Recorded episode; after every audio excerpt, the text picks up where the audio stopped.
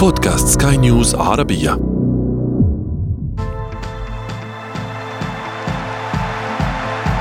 أثير الكرة.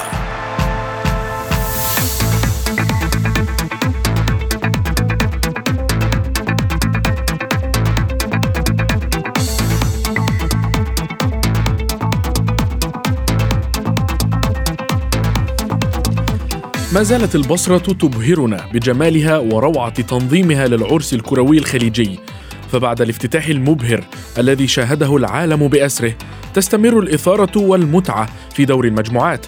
مباريات قلبت موازين الجولة الأولى وأثبتت علو كعب أسود الرافدين على شباب السعودية، بينما سلطت الضوء على نقاط ضعف كثيرة لعدة فرق مشاركة تسعى لمنصة التتويج في البطولة الغالية على قلوب الخليجيين. دعونا نحلل مجريات خليجي 25 في أثير الكرة، معي أنا محمد عبد السلام، ولكن أولا نبدأ من العناوين. العراق يتفوق على السعودية ويضع قدما في نصف النهائي. في أكثر المباريات إثارة ومتعة، عمان تحقق فوزا شاقا على اليمن. وفي فقرة ما لا تعرفونه عن كرة القدم نكشف لكم قصة انسحاب الأخضرين في خليج 10 التي استكملت ب5 منتخبات. تغيير الكرة.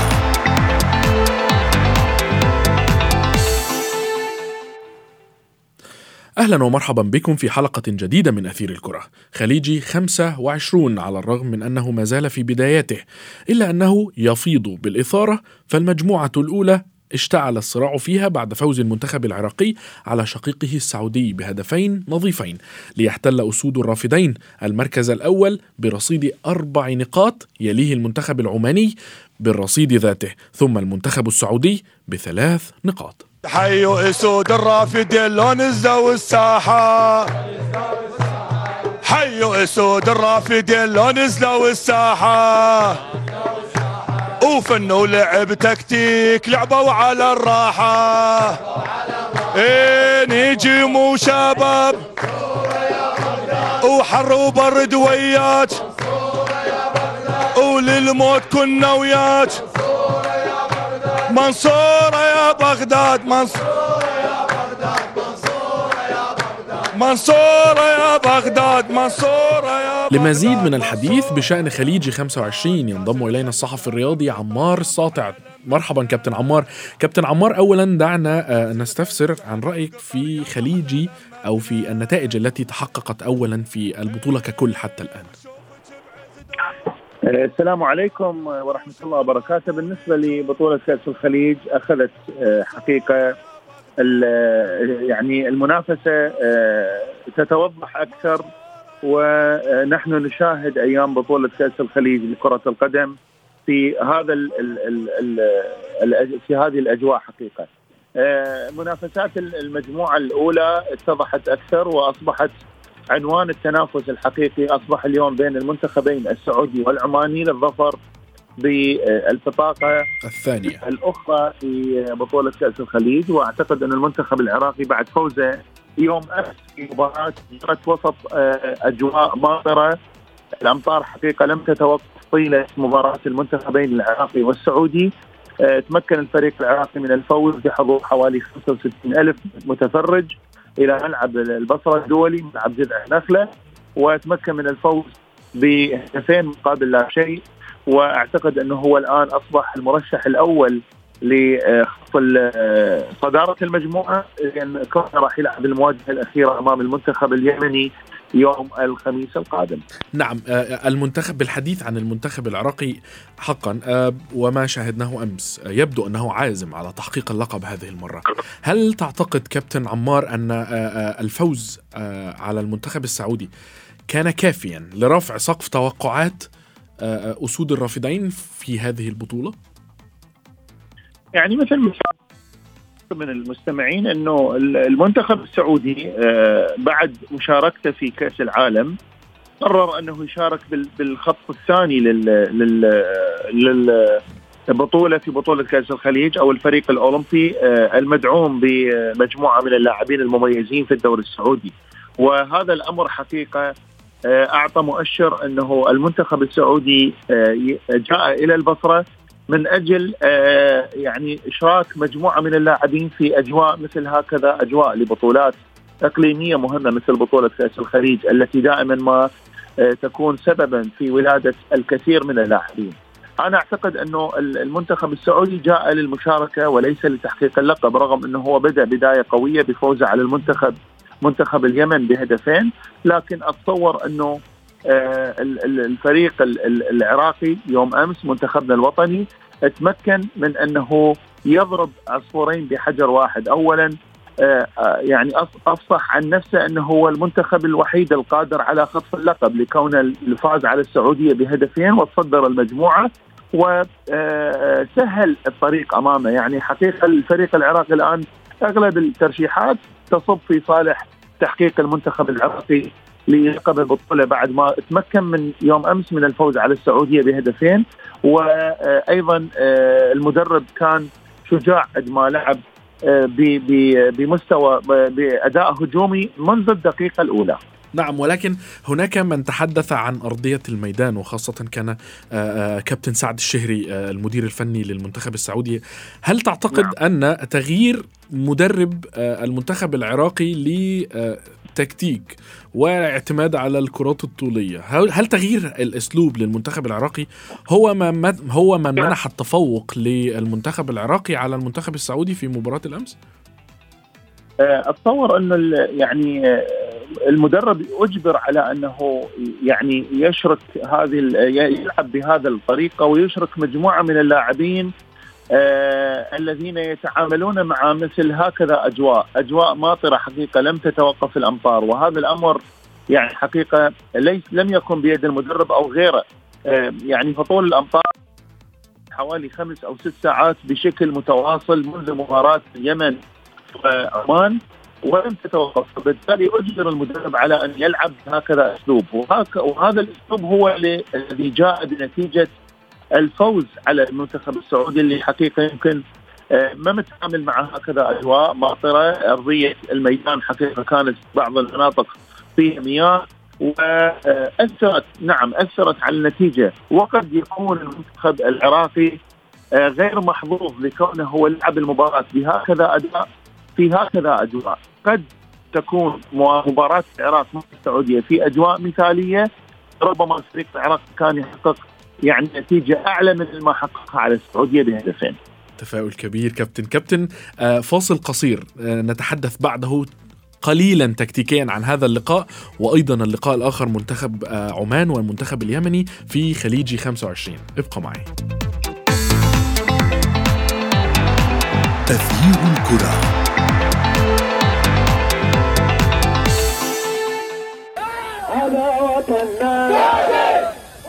مفتوحة مرة هذا وطننا مفتوحة مرة نرفع علمنا ونحمي شعارنا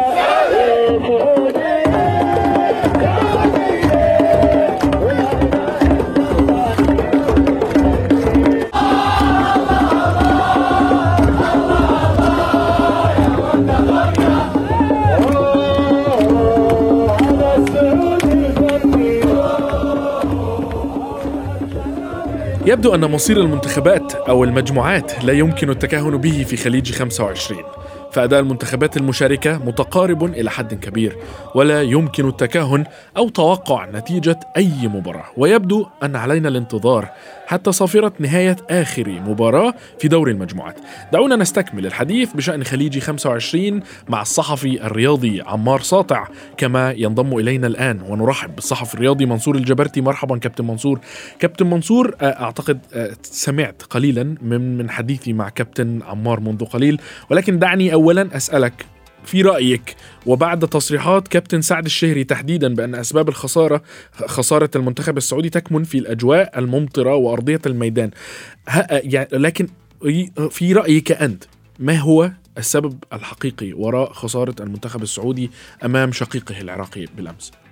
عموما أنا أعتقد أن المباراة لم تكن يعني انعكاسا لمستوى المنتخب السعودي، ولم يظهر فيها يعني بالمستوى الطبيعي المتوقع له.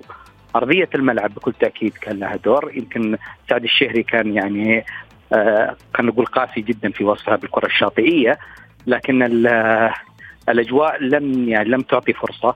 عامل الأرض والجمهور طبعا يعني منح المنتخب العراقي الأفضلية، ليس الأرض والجمهور فقط وإنما حتى على الناحية الفنية. المنتخب العراقي قدم مباراة كبيرة، قدم لياقة عالية. أعتقد الهدف اللي في الدقيقة 30 أعطى فرصة للتحرك بشكل أفضل، بشكل يعني أفضل بكثير. أعتقد المنتخب السعودي لا زال يحتاج إلى يعني مزيد من الأداء. دعني أقول لأني لا أعتقد أنه قدم في مباراة الأمس يعني الأداء المفترض منه لسبب أو لآخر غير واضح. نعم، هل تعتقد حقا أن أرضية الميدان دمرت التكتيك بالنسبة للمنتخبين وليس للمنتخب السعودي فقط؟ أنا أعتقد أنها أثرت على المنتخب السعودي أكثر من المنتخب العراقي بالتأكيد. حتى المنتخب العراقي يعني عانى من الأرضية ولم يعني يقدم كل ما لديه، ولكن ربما معرفته بالأجواء، لعبوا في نفس الملعب، لعبوا في نفس المنطقة، فهموا الأرضية الملعب، ساعدوا قليلا، لكن الأرضية كانت للطرفين ولم يعني ربما لو كانت الأجواء أفضل بكثير لربما شاهدنا مباراة أكثر سرعة، أكثر قوة، أكثر إثارة من الطرفين. لكن بالنسبة للمنتخب السعودي بكل تأكيد الملعب يعني له دور، لكنه لا أعتقد أنه هو الأساسي. يعني هناك أيضا عوامل أخرى يعني في عملية تجهيز اللاعبين في التعامل مع المباريات اللي فيها روح أعلى عند الطرف الآخر، ربما هي يعني كانت واحدة أيضا من العوامل اللي أثرت عليه. نعم بالتأكيد. كابتن عمار، ما هو رأيك في ما قاله كابتن منصور بشأن أن الأداء التكتيكي بالنسبة للمنتخب السعودي هو الأكثر تأثرا بسبب أرضية الميدان؟ يعني وبالتأكيد نتفق مع كابتن منصور في أن إذا كان بالفعل أرضية الميدان تسمح سوف كنا سنرى مباراة أقوى وأداء أشد أحسن بكثير بالنسبة للمنتخبين. طبعا تحياتي للأخ العزيز منصور، وأتمنى أنه المنتخب السعودي يستعيد عافيته إن شاء الله بإذن الله في أجواء مثالية أكثر من الأجواء اللي أقيمت فيها مباراة يوم أمس بين المنتخب الوطني العراقي منتخبنا مع الشقيق السعودي. أعتقد أنه نعم أنا أتفق معه بالرأي، ولكن ممكن أنه إذا كانت الأجواء مثالية أكثر وكانت الأمور حقيقة محسوبة بغير الأمطار التي تساقطت على ملعب المباراة، وأرضية الملعب اللي حقيقة حولت في بعض مواقعها إلى برك من المياه، لم يتمكن اللاعبين حقيقة من أنه يجرون بالكرة في مسافات طويلة، لأنه الحقيقة المياه كانت تلعب دور في عملية تعطيل مهامهم. قد يكون الفريق العراقي كان يفوز بعدد أكثر من الأهداف اللي سجلها على الفريق السعودي، وقد يكون الفريق السعودي يواجه منتخبنا الوطني بشكل أقوى وأفضل. أنت تعرف المدرب كاساس، المدرب الإسباني، كان شجاع حقيقة ولعب المباراة منذ الدقيقة الأولى مهاجم، وتمكن من أنه يخترق الدفاعات السعودية في أكثر من مناسبة ومن من من العمق وحتى من الطرفين، يعني جهة اليمين وجهة اليسار. اللي أعتقده أنه المدرب المنتخب السعودية كان يحاول أنه يخرج بأقل الخسائر الممكنة. حتى هجمات الفريق السعودي كانت تتعطل في منطقة الوسط وحتى قبل أن تصل إلى منطقة دفاعات الفريق العراقي، لأنه لاعبي المنتخب السعودي يجيدون اللعب الأرضي أكثر من اللعب بالكرات الطويلة، بينما إحنا أجبرنا أنه نلعب بالكرات الطويلة أكثر، لأنه تعرف الأجواء والأمطار والتعب والإرهاق اللي يعني حقيقة أصيب به العديد من اللاعبين كان سبب رئيسي ومهم أنه تظهر المباراة بهكذا شكل وبهكذا سيناريو. نعم كابتن منصور، ما هو تعليقك خاصة في مسألة أن المنتخب العراقي كان يمكن أن يسجل أهداف أكثر؟ لا أعتقد بهذه المسألة، وأتمنى أن يذهب الفريقين إلى النهائي ليلتقون لنشاهد ربما مباراة أكثر إثارة وربما أقل أهدافا وربما لمصلحة المنتخب السعودي. أتفق أنه المنتخب العراقي يمتلك لاعبين مميزين، يمتلك آلية فنية جيدة، يمتلك قدرة بدنية عالية، ولكن لا أعتقد أن المباراة لو أقيمت في أجواء طبيعية اعتيادية أن النتيجة كانت ستكون لمصلحة المنتخب العراقي 3 أو 4-0. لا أؤمن بهذه الرؤية نهائيا، وأعتقد ربما ستكون للمنتخب السعودي أو على الأقل تعادل أو على الأقل مباراة بدون فارق أهداف عالي. نعم بالتأكيد، ولكن دعنا نتحدث قليلا بشأن المباراة القادمة للمنتخب السعودي. المنتخب السعودي سيواجه المنتخب العماني، مباراة لن تكون سهلة. هل تعتقد أن سعد الشهري قادر على حسم هذا اللقاء والتأهل وخطف بطاقة التأهل إلى نصف النهائي؟ إذا كانت أرضية الملعب مناسبة والأجواء مناسبة نعم، لأنه من الواضح أنه مسألة الأرضية تشكل عامل يعني فارق عند المدرب سعد الشهري، ربما لرؤيته فنية أو كما قال زميلي قدرة المنتخب السعودي اللعب على الأرض. إذا كانت الأجواء سليمة أعتقد نعم الفرصة قائمة رغم قوة المنتخب العماني. إذا كانت الأجواء يعني غير مناسبة والأرضية غير مناسبة تبقى المسألة مسألة يعني فرص في الملعب وأمور يعني لا تستطيع قياسها بالقياس الفني الطبيعي. نعم كابتن عمار، تواجد الجماهير في ملعب البصرة في ملعبي البطولة خير دليل على اهتمام أهل المنطقة بالتأكيد بهذه البطولة. ماذا تضيف هذه الجماهير لهذه النسخة تحديدا من كأس الخليج كابتن عمار؟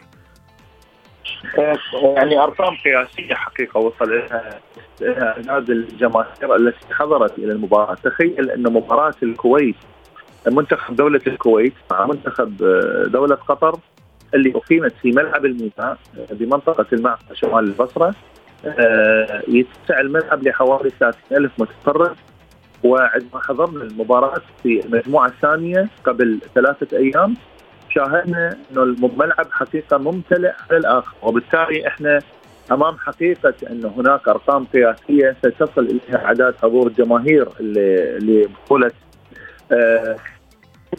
المباراة، وكأنما كان المنتخب العراقي يلعب وليس يعني الشقيقين الكويتي والقطري. فأرقام قياسية 34,000 مشجع دخل من منفذ صفوان الحدودي بين الكويت والعراق، وأيضا إلى مطار البصرة وصل العديد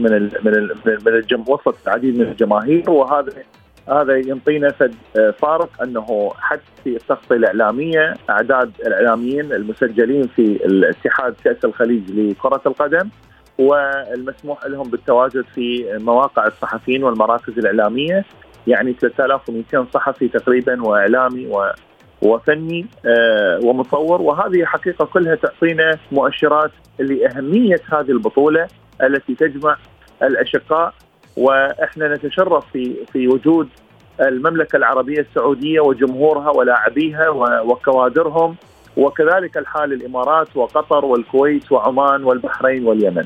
يعني هذا حقيقة شرف ما بعد شرف أنه إحنا نستضيف بعد فراق أكثر من السنة 79 نستضيف أخوتنا وأحبتنا، وكلنا إن شاء الله عازمين على أن تكون هذه البطولة نسخة استثنائية في كل شيء. نعم بالفعل هو عرس كروي عربي رائع حتى الآن. ولكن كابتن منصور، هل تعتقد أن مباريات هذه البطولة ارتقت إلى حجم التوقعات؟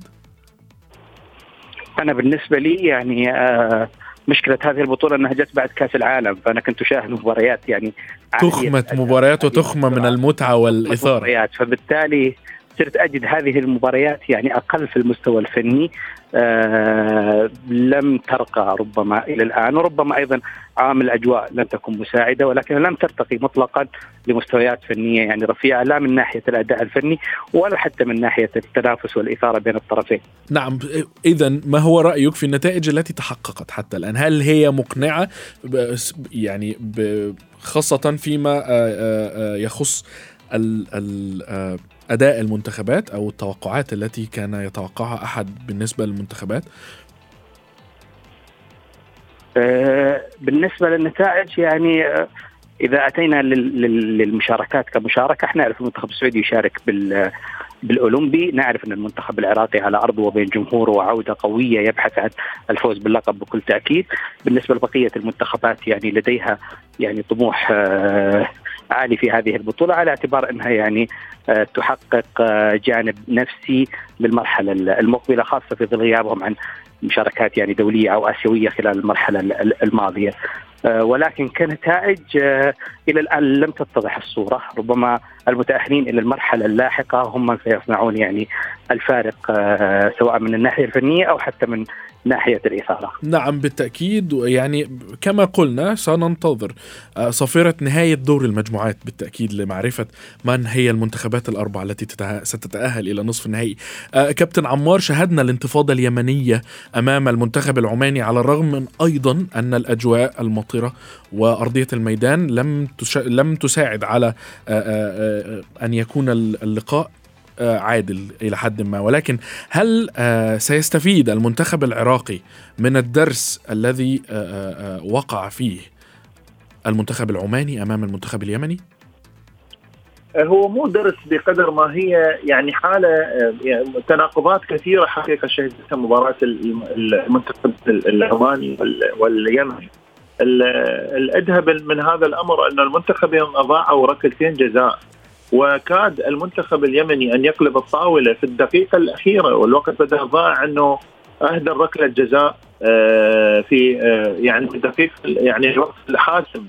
لو كانت نتيجة التعادل الحاصل بين اليمن لتغيرت الكثير من الأمور.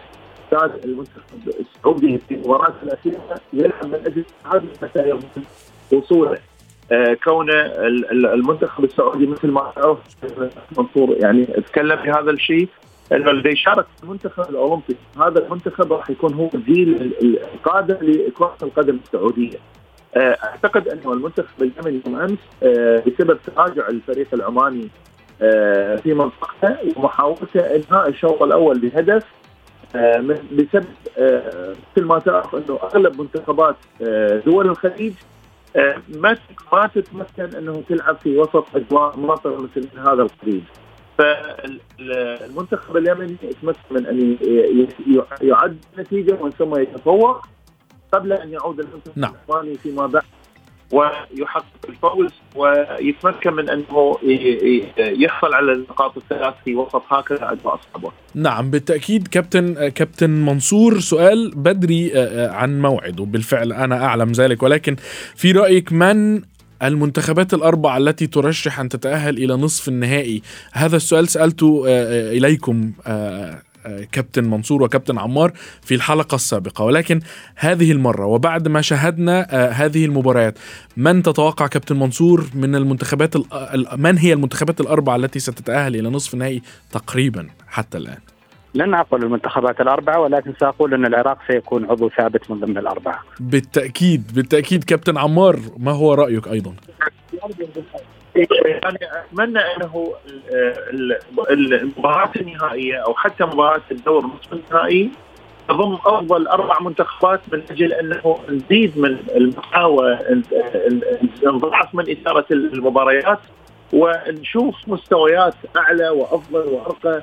وأتمنى أن تكون الأجواء أفضل حقيقة، لأنه تعرف مثل ما قلنا الوسط بالتأكيد لا يمكن أن تنتهي أو من هذا الأمر. نعم. وأتمنى أنه الفريق اللي فعلا يستحق يأخذ البطولة أنه يحرز اللقب 25 لبطولة كأس الخليج. نتمنى أن تكون المباريات المتبقية أكثر إثارة ونشاهد أكثر ندية في هذه البطولة. شكرا جزيلا لكما كنتما معي الصحفيين الرياضيين منصور الجبرتي وأيضا عمار ساطع.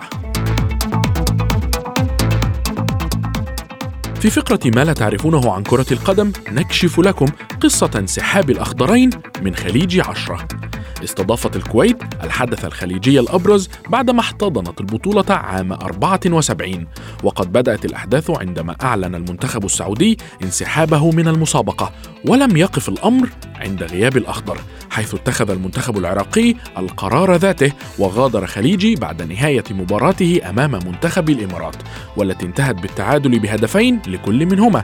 لكن الوفد العراقي برر موقفه اعتراضا على القرارات التي اتخذها الحكم الفنلندي الذي أدار اللقاء، وأشهر البطاقة الحمراء في وجه عدنان درجال لاعتراضه على ركلة الجزاء المحتسبة للأبيض. وفي ظل غياب منتخبين، استكملت البطولة مشوارها بمشاركة 5 منتخبات انتخابات بعد شطب نتائج أسود الرافضين، ونجح المنتخب الكويتي في التتويج باللقب السابع في تاريخه. كما تم تقاسم جائزة أفضل حارس مرمى بين البحريني حمود سلطان والكويتي سمير سعيد. وبسبب قلة عدد الفرق المشاركة لم يسجل في البطولة الخليجية العاشرة إلا 21 هدفاً على مدار 20 مباراة، وهو أحد أضعف المعدلات التهديفية في تاريخ المسابقة.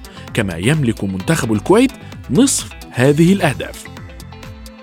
بهذا نكون قد وصلنا وإياكم إلى صفيرة النهاية من حلقة اليوم.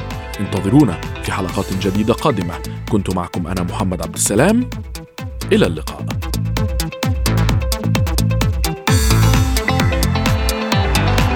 تغيير الكرة.